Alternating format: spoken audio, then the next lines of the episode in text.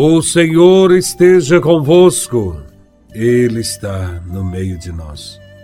Proclamação do Evangelho de Nosso Senhor Jesus Cristo, segundo São Marcos, capítulo 4, versículos de 21 a 25.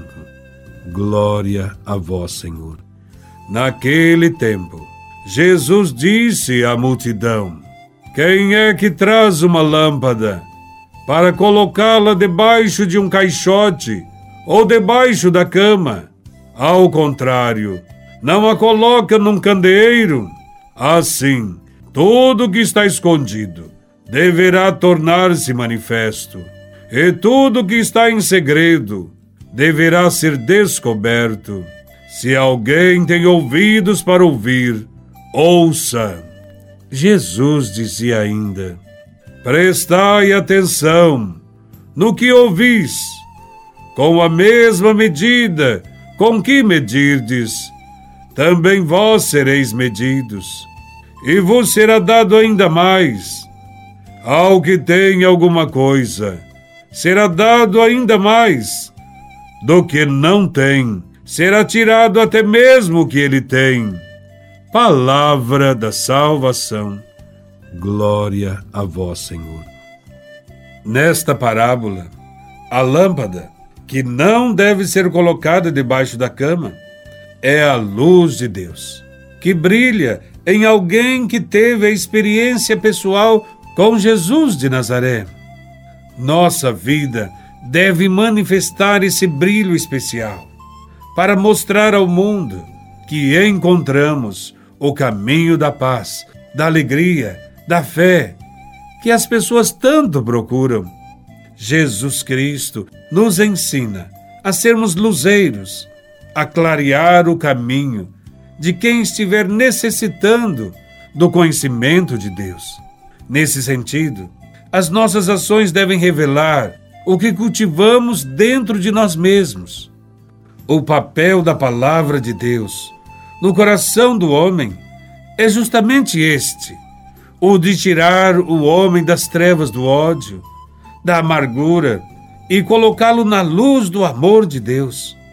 Uma vez que o indivíduo teve essa experiência e foi crescendo mais e mais no conhecimento de Deus, a luz de Cristo no seu interior vai brilhar com mais intensidade, a fim de se propagar e manifestar aos homens que ainda vivem nas trevas. O Evangelho diz que a lamparina não deve ser deixada num lugar qualquer da casa, mas sim num candeeiro, isto é, posicionado num lugar alto, onde se pode iluminar toda a casa. Jesus está dizendo que aquele que teve uma experiência de Deus e que está crescendo na fé através da palavra, certamente será posicionado em lugares cada vez mais estratégicos no reino de Deus, de maneira que possa abençoar e iluminar as pessoas de forma mais eficaz. Quem nos posiciona em lugares altos é o Senhor nosso Deus. Ele conhece o nosso coração. Quanto mais se vive a palavra, mais ela cresce e se multiplica.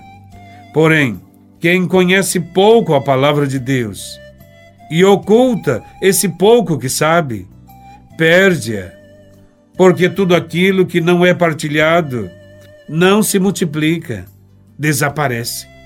Quem sabe e procura ensinar, saberá ainda mais.